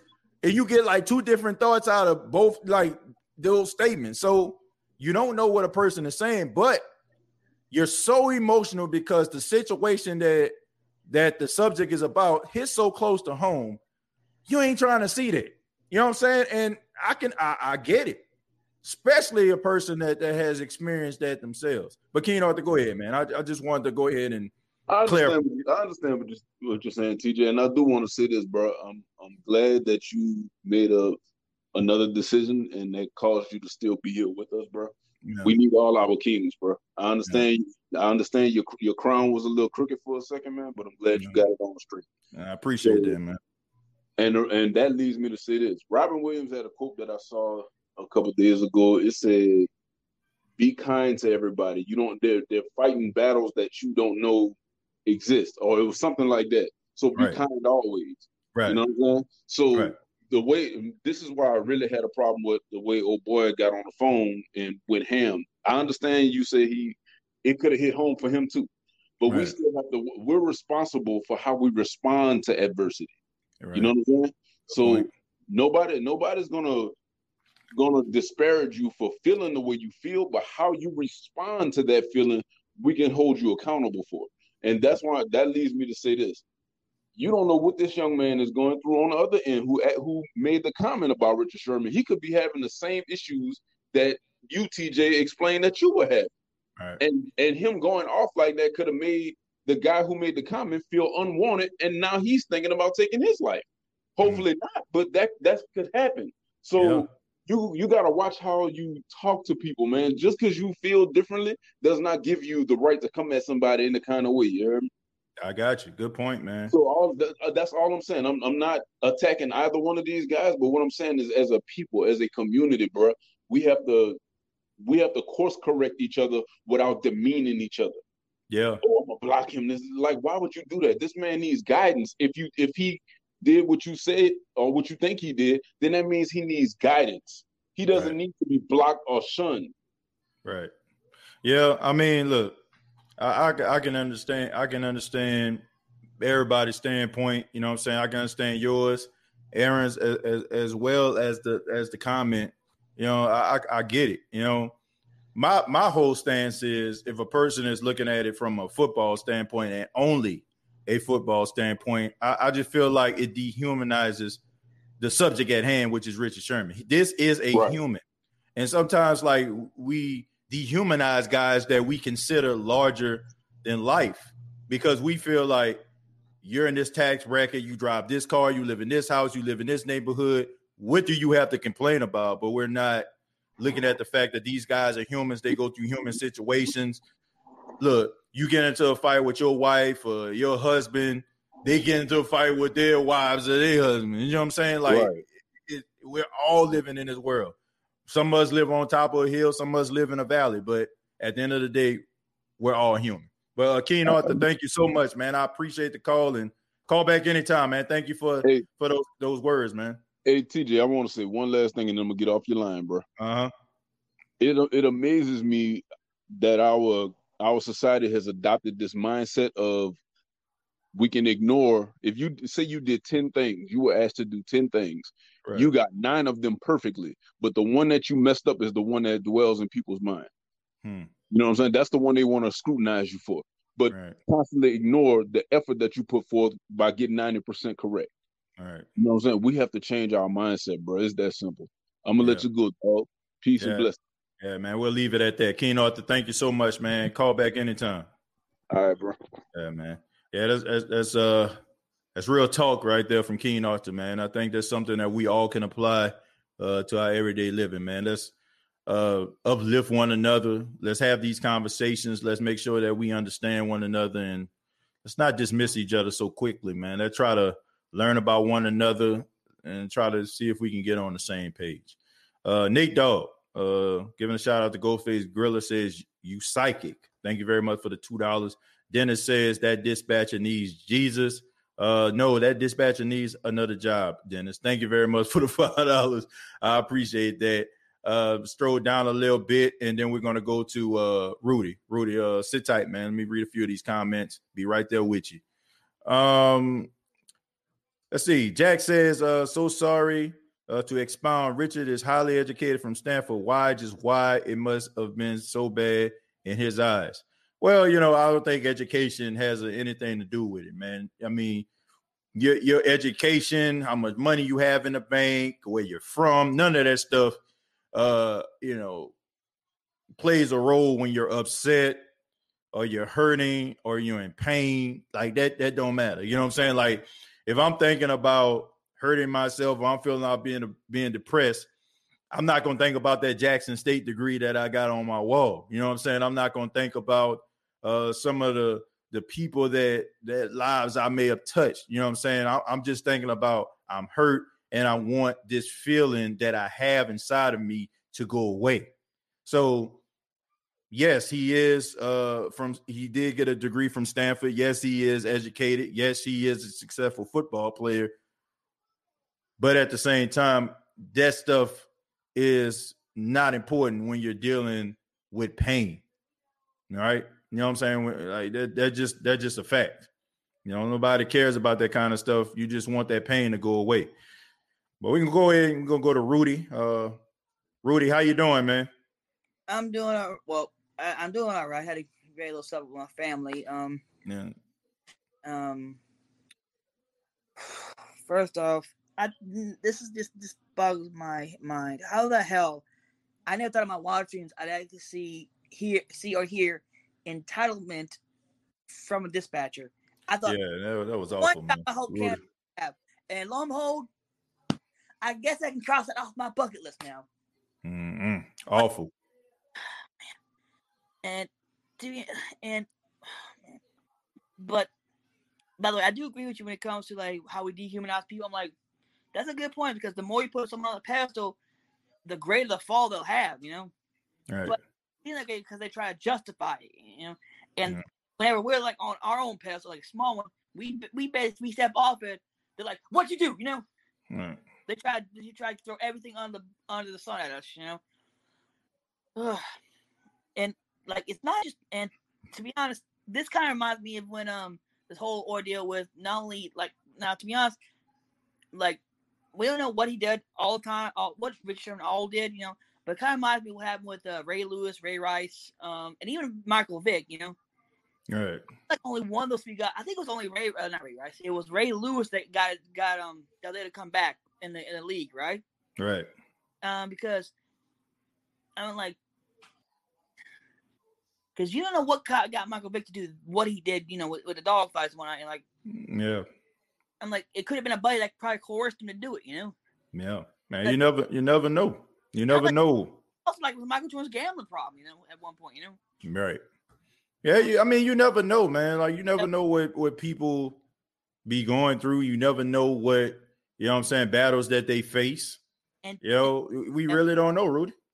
And to be honest, like it, and to be honest, this thing is like literally like it, it's not just for people we we like like make these make them seem larger than life. It happens in their everyday life, you know, like yeah, their own family. There are people who put people uh, their children on pedestals, and that's why I, and that's why I firmly believe that we need to bring the belt back, the belt and dis- discipline back in schools, hmm. especially. But it starts at home. Yeah. Um, but uh, what was I gonna say? Uh, but to be honest, look, this is just like I feel like this is just a small blight on Rich Sherman's career. You know, mm-hmm. I mean, it's, it's, not like he actually decked the girl, but now in Ray Rice's defense, someone was was trying to hit him too. So it was mostly self defense. But I don't know everything. Like right. to be honest, and that's why I'm glad when it comes to domestic violence, they start asking questions like who instigated what, basically how we get to the fight. You know. Yeah, I mean, most of them in some states, man, if if if the police come out for domestic violence, they take both they do individuals to jail. I for that because you think about it, if you just think about it. Oh, oh, oh, that reminds me. Uh, that you just made me remember what I was about to say. Um, when it talks about like uh mental health, you know, like I yeah. know we, we try to strengthen women. Like, sure, they're emotional and all, but what about the guys? Ninety percent of all suicides are, are men. Most, most, I think like nine. Am I correct in that say statistic? Nine percent of suicides are men. Uh, I'm gonna, have to, I'm gonna have to check that research. I don't want to say that you know but, it's right or wrong. I'm not sure about that. It's a high percentage that, yeah. that uh, uh, commit suicide more mm. than women, but like, like there's all this whole line of things. Like, and what's the one thing that they tell us? When what's that? Do you know that one phrase they always tell us growing up when we want to cry or something like that? Yeah, man up. Be a man. Yeah. Guys, look, this is from a guy who literally um who has his own mental disabilities, like and was a big crier. But I because I've barely held it, it's like I it's like it's like I want to come. It's like I can't, you know, unless something truly obsessed me, you know. Yeah. And see, the thing is, that's the problem, you know. Guy, and this this is like a PSA, uh, a public service announcement for all the men out there, guys. Crying is is not a sign of weakness. Yeah. It, it's basically saying, "Hey, I need help. I'm dealing with something I just can't handle right now. Mm-hmm. Need some help, please." Right. That's that's a good point, man. Don't you know, I yeah, they, they tell us as men like we have to be the epitome of strength and we don't show, need to show like any signs of weakness because if you do that means that you're weak but that's not true man i mean can I, yeah some some things affect you but hey, go ahead man i just wanted to say that but can i be can i get a little i hate doing this but can i get a little personal real quick yeah man feel free man feel free because this happened to me a couple years ago um because my biggest fear growing up was my parents' divorce. Growing up, I'm like, I want if I can go back in time, I want to slap myself because they're way better off divorced. But you know, me it was around the time when me and my mom were always constantly fighting, and I was dealing with a massive. I was dealing with a lot of depression. You know, more now when she um when she left. And I'm a 28 year old, and I'm a 28 year old man, and that's mm-hmm. still. Yeah. You don't pro. It's like how do you process that? You know. Yeah. Like, one day she's up and left. She she she's gone. Next, I find out she's I dated and married. I'm like, that's a lot to take on. Like you yeah. even the ink dried on the divorce. But mm. a couple days ago, I went. I, I was in this. I went in this closet right here. Mm-hmm. A tie, that blue tie. I, I, I had in my um a while a couple times. Yeah. I am. I used that to almost kill myself with. Mm. Glad you didn't, man. I'm, it I'm was glad you didn't. Like, like I glad was, you didn't, man. I was the knot when uh and pull when literally it felt like the hand of God was like saying no. Mm. Right. That was it. I mean, I was like, like I'm, cause I'm like I said, I've several times. I, I want like, of course, we always want to run away with kids, you know, we because right. But the thing is, the the the biggest question before stops us is where am I going to go? Hmm. That like, like if I go where I plan to go, they can literally just come get me, you know. Yeah. And the butt is gonna be worse when you get home. right. Right. Because you know if it's if it's because if you know you see your your your mom and your siblings in a vehicle going down the street and you and she says your dad's looking for you, mm-hmm. you and him, you better get home or else the butt wound's gonna be a hell of a lot worse. you right about that, man. That's the one time I can remember saying. I was say because my dad just spanked me, and I'm okay. I'm okay. You know, yeah. I all by instance because of it. But this is the one time I can remember to say I don't remember what happened afterwards. one, dad was always adamant about my grades. You know, he was on me because he didn't because he never graduated. Uh, uh, he dropped out of high school. and He wanted me to mm-hmm. be right. And two, I did. Uh, I, and two, I wanted off after he already gave me the, prevent, the preventative butt whipping slap. You know, like because because as kids we always like we did we maybe we made like put forward dance up, but we t- we we stepped too far over. We're we're dead. We're literally in the we're digging our own grave. Right. Right. He's right. But yeah, that's the one time I don't remember anything after that butt whooping. that, that, that was a legendary butt whooping right there, I, man. I, my pants, I, I was like, why are my pants wet? Dodger, you get the bathroom. Oh, that's why. Mm-hmm. Man, hey, I, I I've been there a couple times, man. I, I used to get them butt whooping sometimes from my mom that you go to sleep right after. That's when you know you got that good butt where You go to sleep after you wake up four hours later. yes, she, she had you pick out your own switch, the good ones where the oh yeah, yeah, oh. yeah, and you had to get a you had to get a good one out of my front yard. By the time we got those things were trimmed down pretty good. Man, hey, that's funny and sad, Rudy. That's funny and sad. Dad, Dad, when someone's just getting butt whooped, they have the the others another sibling pick it for them. Mm. My, oh yeah. My brother was stupid and always get the little ones. Mm. That had the perfect recoil, you know. my brother tried to get the big ones that wrap around your leg. That was just mm. bad. Nah, that's crazy. Of course, of course, my dad stopped that and used a paint stirrer on me. Oh man, look. But, I mean, hey, hey, I'm a law-abiding citizen, so. Hey, I mean, look, those boat whoopings they hurt, but you know, you think it, about them when you become an adult. And it always hurt worse when the dads beat whooped you, you know? Yeah. Moms, you got to like, that when dad's like, you hurt for like a week. Yeah. man. Yeah, definitely definitely remember some of those uh, legendary butt whoopings, Rudy, man. But like especially because I know it says it takes a village to raise a child, but like I hate to go on this little tangent. I apologize. Um, nah, you okay, man. But it's like it was like whenever you because think about it, whenever you get called to the office, always you always think negative, right? Right. Never, even with positive, like, am I in trouble? but but this is the one thing. Do you want me to call it? Because because if you they say we're gonna call your mom, like we're like, fuck it, go ahead, call it. But when but one person that, that they did not want to say is we're gonna we're going to call you that, like, uh, you want pants up or down? oh man, I remember them days. Think about it. If he had, if if, if your dad had to get a call from school at his work, he would have clocked out, come back, picked you up, whipped you with your own paddle, clocked back, and then whipped you when he got home for for him to make him leave work. Right. right. You're right, man. Look, I mean, look, this man is man. You've been telling us some legendary stories here tonight, man. you taking, I'm pretty sure you're taking a lot of people back. Uh, Rudy, thank you so much, man, for your for your comments, man. Thank you so much for your honesty. Uh, appreciate it, man. I got a couple more calls I got to get to, man, but I appreciate it, man. Go, dude. I got one more yeah. thing. Yeah, what's that?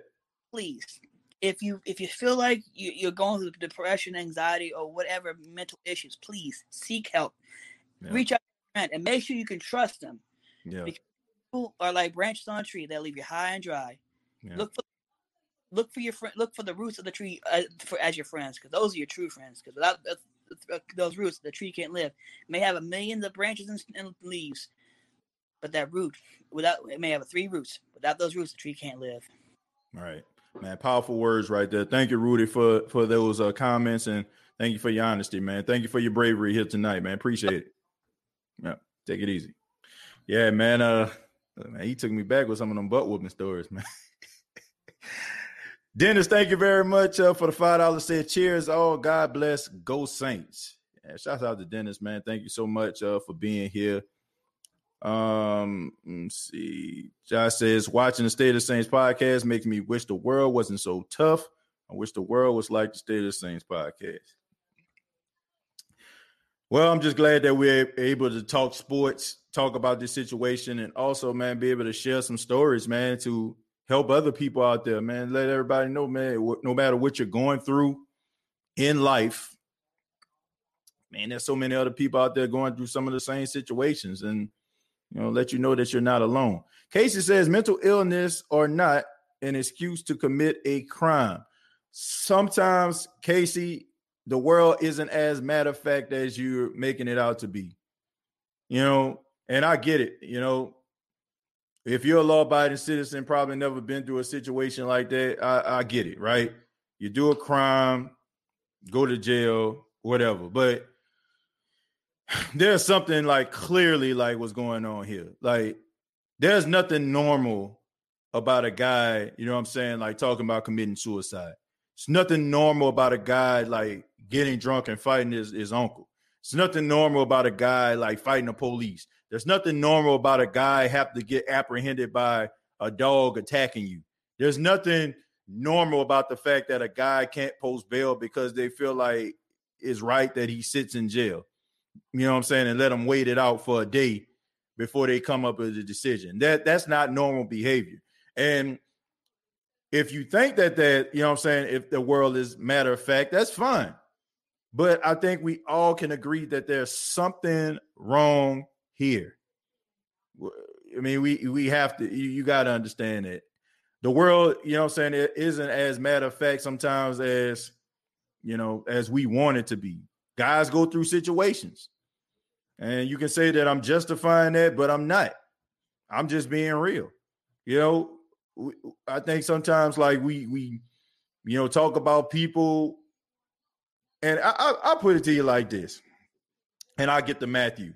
Have you ever been so angry that you just completely lose control, let loose, and you think about it probably 30 minutes or hour later, man, man, I shouldn't have said that. Man, I shouldn't have did that. But in the heat of the moment, you have like this venom that you have to unleash. But you go back and you're like, man, I shouldn't have said that. Man, I shouldn't have did that. That's life. Like logic usually does not kick in when you're frustrated, when you're angry, when you're dealing with situations. Now, some of those people out here that's cool head Luke 24 7, 365, Kanishiwa. You know what I'm saying? Like, you know, like good for you. But the world doesn't work like that for a lot of people out here. Sometimes when we're mad, it's hard for us to departmentalize and say, hold up, hold up. Let me get away from this situation. How many guys in a pen right now? How many women's in a in a pen right now?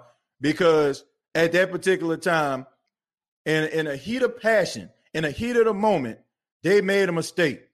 A mistake that they can never ever rectify. How many? How many can you can you think of? How many stories have you seen from these these these prison uh shows that we watch, these movies that we watch? If I had it back, I wish I I wish I wouldn't have did that. That's how you know what I'm saying. Like the world doesn't work like that. That's just what it is, man. IB says, uh, I never got butt whoopings. My parents knew even back then that my butt could fight back all by itself. I'll be ripping them. Thank you very much for the five dollars. I appreciate that. Uh, thank you very much. Uh, but let's go ahead and go to Matthew. Matthew, uh, thank you so much for being on the State of the Saints podcast. Appreciate you calling in. What you got for us? Uh, thank you. I don't know if y'all can hear me or not. Can you hear me? I can. Hear, I can hear you just fine, man. Loud and All clear. Right. Yeah, man. Uh, I'm just laughing about this situation with these butt whoopings. I ain't gonna even lie, bro. I'm I'm from New Orleans too, and I'm from the uh, the St. Thomas. You know. Okay. Okay. Um, and I moved to the Ninth Ward uh, later on once they mm-hmm. shut down the St. Thomas, but right, uh, right. but I would have been happy to get an ass whooping. we used we used to have to stand in the corner in that squat position for hours. Oh, if my it goodness. wasn't that, like my mama would literally take an extension cord, wrap some knots in that hole, and wear our ass out. And when when that didn't work, and she would, and they got to the point, oh, this kind of stuff is child abuse and shit. She used to sit our ass in the corner on our knees on a crate, the the, the little milk crates with the the squares or triangles in them, with some rice on top of them hoes, and we had to sit there for hours on mm-hmm. a day those was the real ass whooping and got your mind right. Like we ain't getting mm. no bells and switches. Man, so I would have been happy to take that ass whooping. Ooh, man, I I, I, I definitely man, got the extension. Um, I definitely remember them extension cord days, man. I remember oh, that. Oh, Sorry, mama. I know she watched the show, but hey, it is what it is. You know what I mean? Look, uh, you see what I'm doing right now, so it helps. Okay, but go ahead, man. Yeah, man. Um, I'm, I'm, bro. This stuff just it just wowed me. Like I didn't even hear the stuff about the dispatch and, until you played the clip. I didn't know nothing about. it. I was just like when I first heard the Richard Sherman situation. Right. I was just like I I heard something about him having a car. You know, it, it could have been he dished it or or some kind of kind of accident Right. And then there was just saying like, oh, he was at his wife's house and they had some kind of dispute, and so I'm like thinking like maybe uh, you know it's his it's his ex wife, it's not his actual wife right now. So I'm thinking. Well, maybe... well, hold on, Matthew, hold that thought because I was actually on Twitter, and um, she was going at it with uh ESPN reporter Adam Schefter because she says she's still married to Richard Sherman. This this came from uh, Ashley Moss. Okay? okay, Ashley Moss or uh, Ashley Sherman, and she also said uh, on the call that she she called herself Ashley Sherman. So she says she's still his wife. So I just want to make that clear. But go ahead, man. Okay. But but yeah, I was like thinking because that's when I I first heard I was at work and I was just uh listening to ESPN and I watched mm-hmm. going through listening to all the state of the Saints broadcast and you know things that I missed, so I catch up on them the next man, day. Appreciate that, man. About this time, I normally go to sleep, so I I always when I'm at work, I hit that like button, listen mm-hmm. to the the one from the day before. If it's a late late cast, and I'll be out of it. Okay. But uh, yeah, I mean, I was listening to it, and I'm like thinking that you know, it's it's what one two in the morning. Maybe he got a phone call, something was going on at his wife's house or something. Mm-hmm. Uh, uh, you know, the wife called him up, hey, such such had the car and there was in an accident or something. he probably came over there being mad in a mindset, you know. Right, right. And they wouldn't let him in the house or something like that. Like mm-hmm. I didn't expect it to be as severe and bad as it actually is. Yeah. Listening to the dispatch and yeah. you know the oh. other stuff that come out later on. Mm. And just due to that situation of listening to it, he said that he only wanted to play like another two years. So yeah, uh, to me, his his career is over because he's gonna be out. He, even if things go have a turnaround, it, he gonna be out for uh, probably like half of a season. Mm. Like at least with Roger Goodell, it, it's no telling with him, especially yeah. with a, a, case like this. You know what I'm saying? Yeah. So yeah. I, and I was rooting for him because I was like, man, I hope he come he come here and this and, and to the Saints and I was me too. Man, it would be a whole lot better if he did uh, yeah. Before this situation. So yeah, I, I felt uh, the same way. Yeah, I don't. I don't see them. I don't see the Saints getting him now. Um, mm-hmm. I mean, even if it was good, um, with Laddie Daddy being out the first game, first couple games, if mm-hmm. you know it goes that way, right. um, I, I maybe if something turned out better, the Saints probably. I was looking at it maybe, uh, if if it wasn't severe as it is, you know, maybe he, he they could pick him up during like the third or fourth game somewhere around there, and they would have been a, a little bit okay. But right, no, it's it's I don't see him making it to us eh, on the team, and and like I said, eh, I I believe his career is over because yeah. uh, due to this situation, he's not. He probably that's even if he played this year. And yeah, I him think only having two years, saying that he want to play two years, I don't, I don't think, I don't see it happening. Well, I, I think anytime like when the NFL hear the two words domestic violence, you know, you automatically just start to think about the situation with Ray Rice and they want to completely like eliminate themselves from from that situation. Now, I will say this.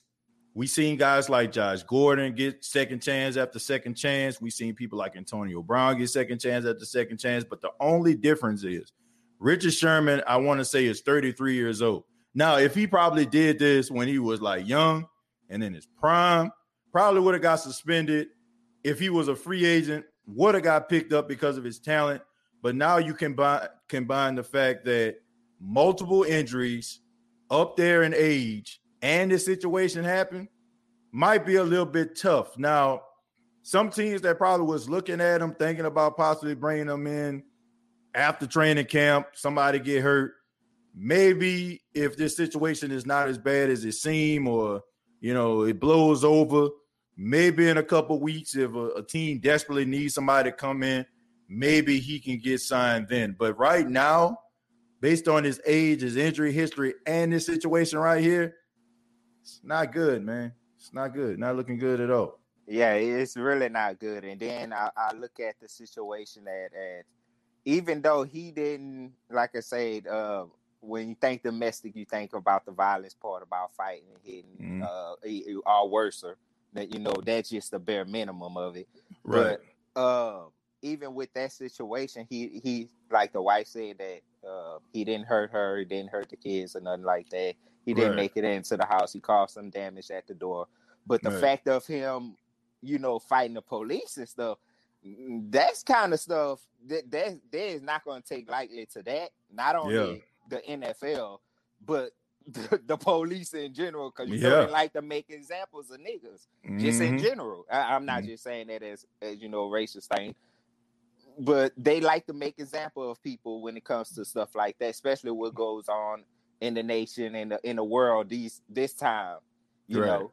Um, and and due to the situation of of you know him being in that mindset, being drunk and, and talking about uh committing suicide like that, that stuff just it, it's just bad. And and I'm sorry, you know, he go through that. And I mean, I had situations where I was like that, like uh after Katrina, like I, I stay in Texas. I moved to Texas after Katrina.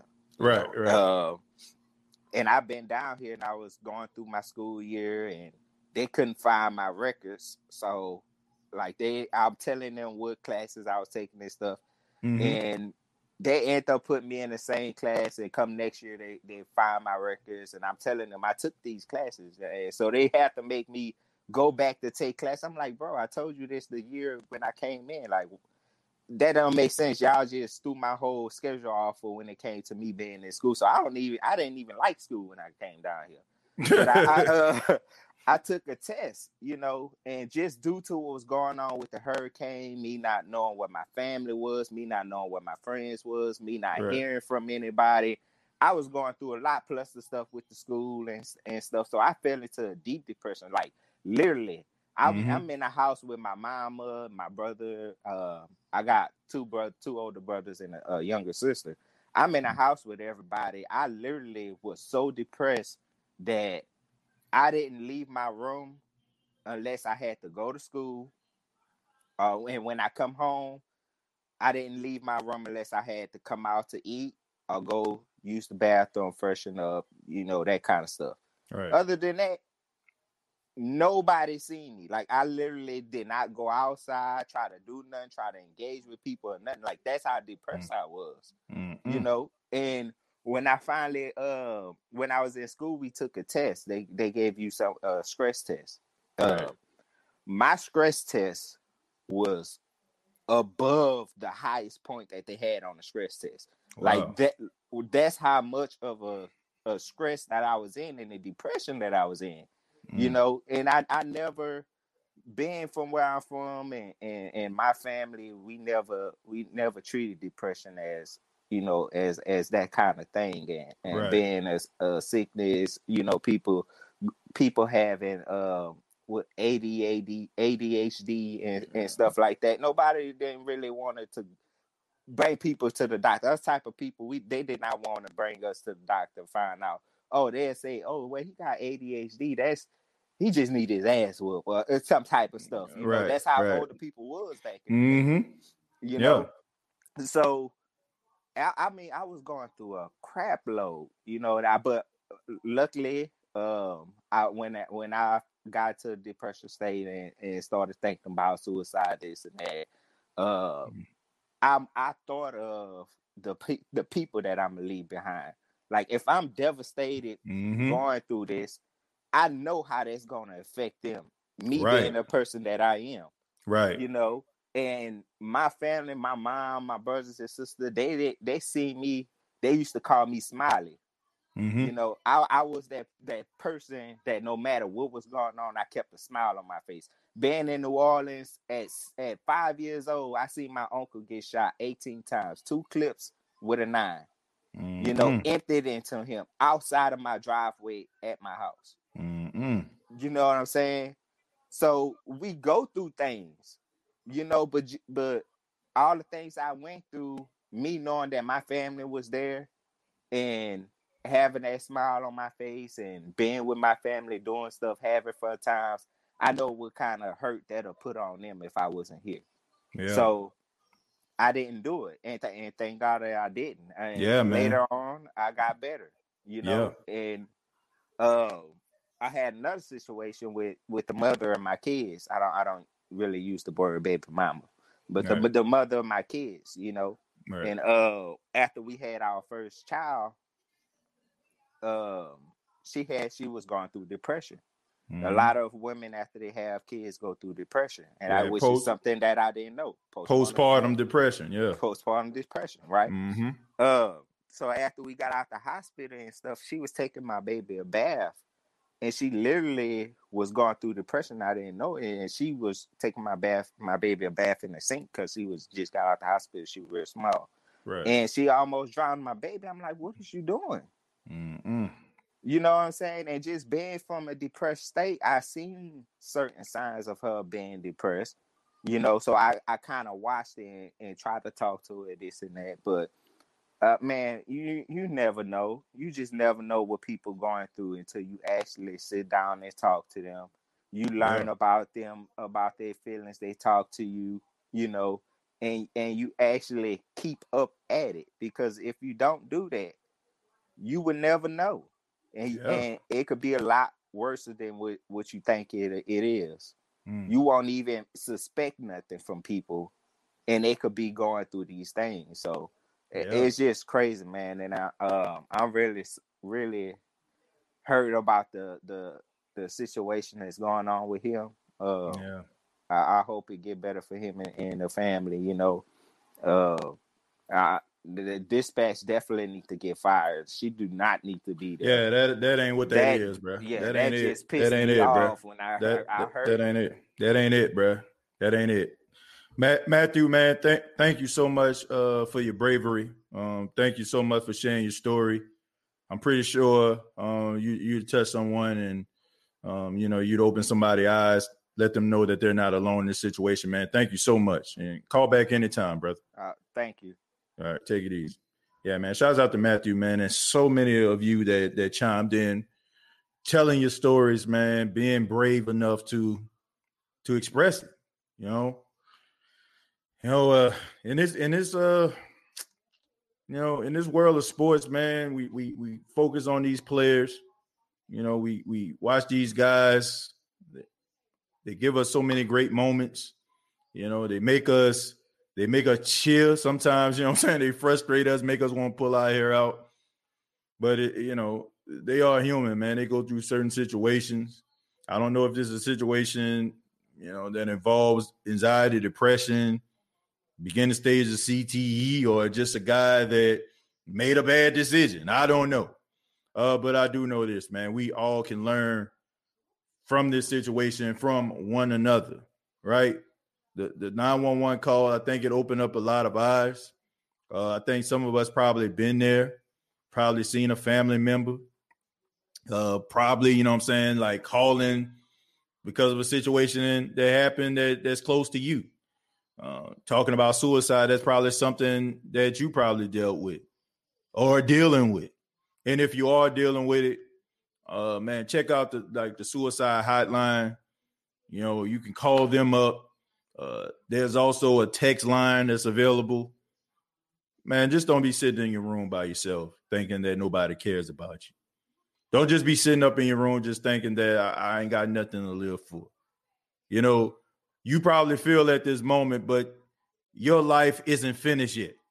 Some of us are still crying and and and, and probably being so frustrated at the introduction of our lives, man at the introduction of our lives, we crying and we thinking that all hope is lost.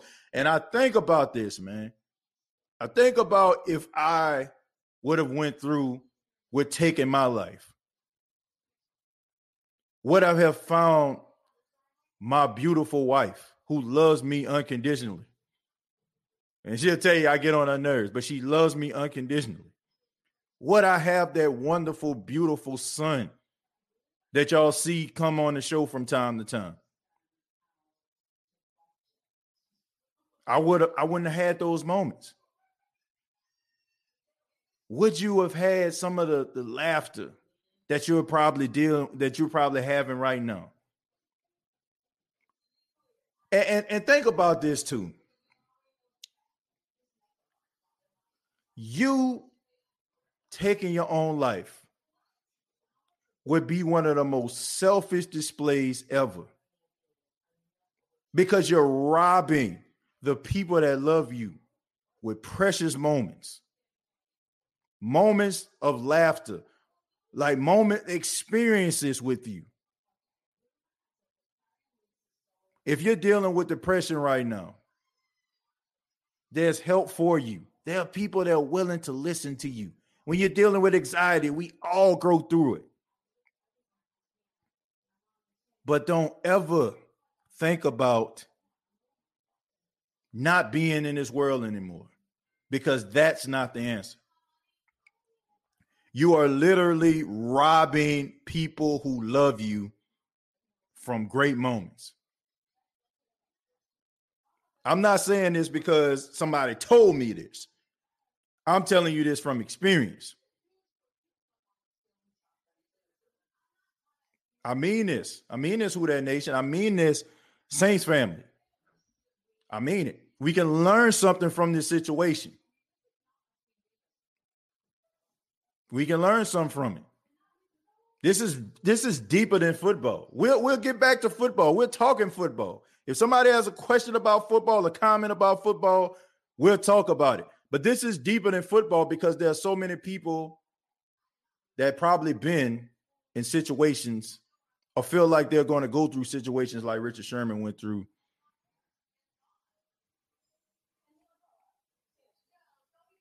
Don't ever feel like you're alone.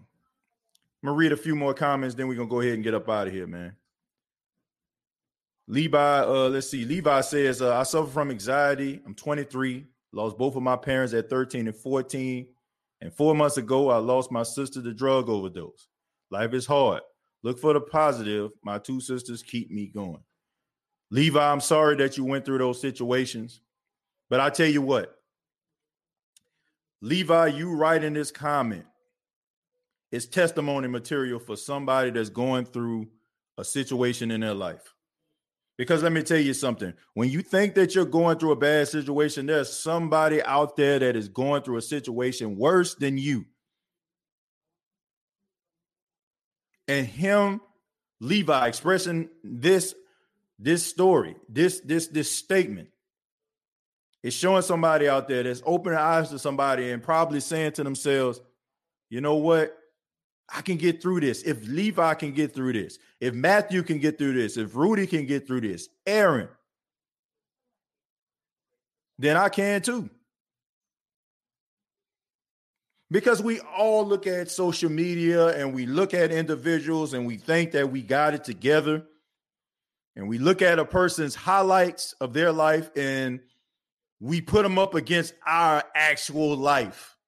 And we just think that that person has it all together but it's good to for us to understand that we all go through situations and we're not alone. Who that talking says we got to treat each and every person with the same respect as we would want to be treated. I agree with that. We definitely need to. I think the world would be a better place if we did. The world would be a better place if we did. We are all family at the end of the day. Stay positive. Levi, thank you for that for that statement. Thank you for that comment. Take a little time, stop, look at them in the mirror, and check yourself. Jerry, that's a good statement. And also look in the mirror and appreciate what you see. And if you do look in the mirror and you don't like what you see, have the courage and say, I need to change. I need to change my life. I need to change who I am. There's nothing wrong with that. Sometimes we have to have what a lot of people may say as a come to Jesus meeting or a, a, a reflection meeting with ourselves. And it's okay for us to make that change. The bigger cowards out here is the ones that look in the mirror and are afraid to make that change when they know for a fact they need to change and they're okay and they're content with looking in a mirror and not doing anything about it. That's when you lost. But you can always win by checking yourself, reflecting, and doing something about it. Your aha moment can start right now. State of the Saints podcast. It can start right now. You heard uh, people vulnerable come on this show and express themselves about how their life has been and some of the, the situations that they've been through. That's okay. It's okay to be vulnerable. It's okay. It's okay, folks. I know this is a sports show, but it's okay to be vulnerable sometimes. It's okay to shed tears and cry sometimes, man. Sometimes in, in, in tears, that symbolizes a breakthrough. It, it symbolizes a breakthrough, man. You know, but the final thing I have to say about Richard Sherman, guy's a great player, great football player. Before this, I was one of those people that was lobbying, and I was hoping, and I was very optimistic that the New Orleans Saints was going to draft. I mean, not draft him, but pick him up. I was very optimistic about that. Sean Payton talked about how he feels like, you know, he's one of the best players he ever seen. He's one of the smartest players he ever seen. The Saints drafting Paulson Adebo, I think that would have been a good fit. That that that uh Stanford uh connection, the former wide receiver connection, the Kris Richard connection. But as of right now, as of today, at this moment, I do not want to see Richard Sherman on the New Orleans Saints. I want to see Richard Sherman, whatever he's going through, deal with those situations. Not only do I not want to see Richard Sherman on the Saints, I don't want to see Richard Sherman on any NFL team until he gets himself together. Don't know what's going on with him, but I hope he gets it together. I hope he finds peace, whatever he's dealing with. And I hope his family finds peace. And I hope they'll be able to heal together. And this is no way, shape, or form justifying what happened. First off, I don't know what happened, you know, but I just know that that behavior is not what normal, everyday individuals do when they are dealing with difficulties. That I do know. The Saints will be all right. Saints, they have some young cornerbacks. They got some some some cornerbacks out there that the Saints can sign. We're going to have training camp in a couple weeks. A lot of these competitions are going to be intense. They're going to find the right fit, rather it's on the team or not here yet, but they're going to find it.